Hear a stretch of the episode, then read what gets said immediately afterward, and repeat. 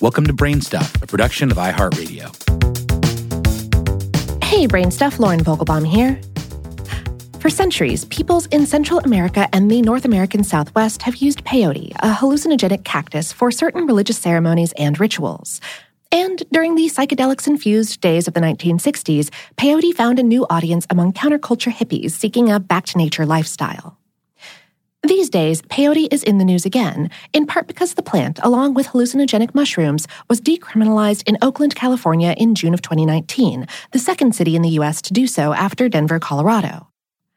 Advocates say the cactus's new status will free up law enforcement to pursue more serious matters and potentially allow for more research into peyote's physical and psychological effects, which may help people with mental health disorders or substance misuse disorders. But before we look at its medicinal side, let's first find out what the plant is all about. Peyote, taxonomical name Lophophora williamsii. Peyote is a small cactus that grows mostly underground. Only its top is visible. This is called the button or crown, and it ranges in size from roughly that of a ping pong ball to a baseball, both slightly flattened and bulbous. They're actually super cute and look like little bluish green steam buns.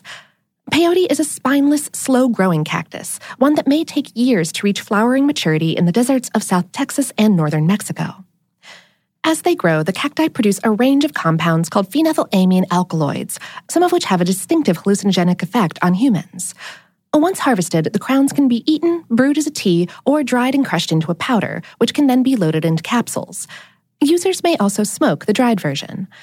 The primary active ingredient is mescaline, a powerful drug that the United States categorizes as a Schedule 1 substance, making it mostly illegal to possess or consume.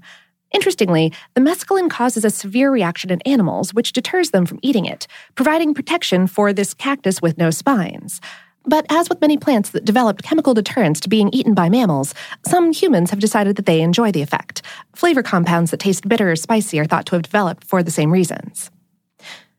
Some indigenous people in parts of North and Central America revere peyote as a way to accentuate their spiritual ceremonies. Native Americans may gather around a fire and share peyote as a shaman or ceremonial leader chants and sings, guiding participants through the experience, which may last 10 hours or longer. In Mexico, the Huichol or Huirarintari people may set out on peyote pilgrimages throughout the desert several times a year, stopping along the way to take more peyote. The traditional belief is that the experience opens channels to their gods. And I hope I said Huirarintari correctly. I couldn't find a good pronunciation. I did try. Beyond religious ceremonies, peyote has a long history as medicine in these cultures. People sometimes use the cacti to help with fever, skin problems, blindness, colds, diabetes, and pain. The U.S. government does not recognize any of the medicinal claims made regarding peyote, and given its illegality, research into those medical claims has thus far been limited. Peyote ingestion was prohibited in 1970 when the Controlled Substance Act was passed by Congress, although the Native American Church was exempt from this law.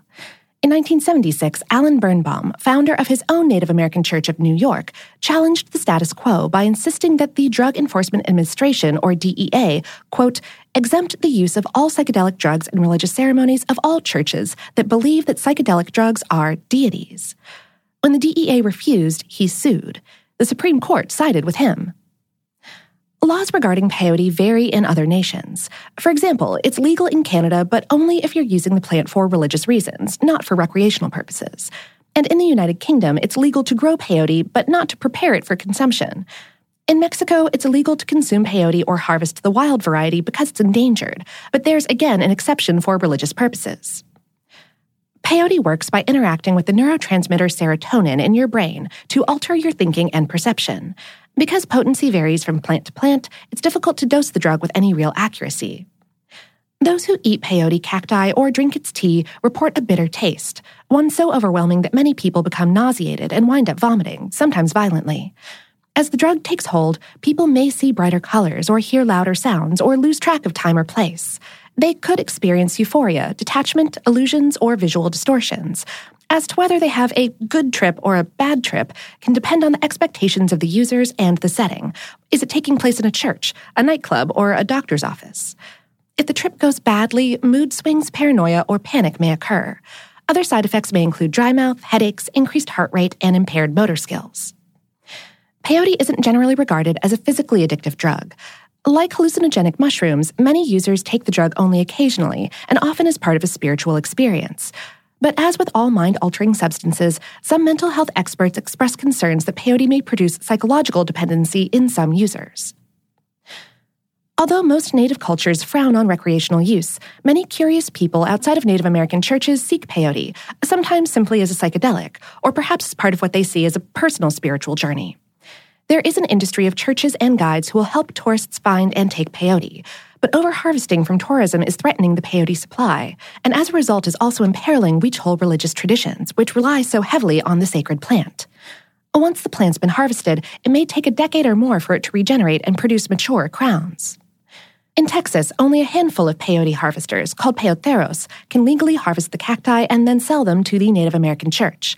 The peyoteros lease land in the tiny patch of Texas where the cacti is found, hoping to find enough of the prized plant to make a living. It grows in less than 1% of the state by area, a swath roughly the size of Rhode Island, or about 1,250 square miles. That's around 3,500 square kilometers for our metric friends.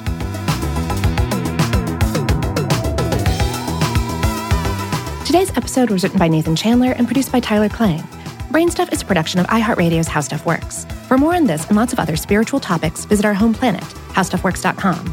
And for more podcasts from iHeartRadio, visit the iHeartRadio app, Apple Podcasts, or wherever you listen to your favorite shows.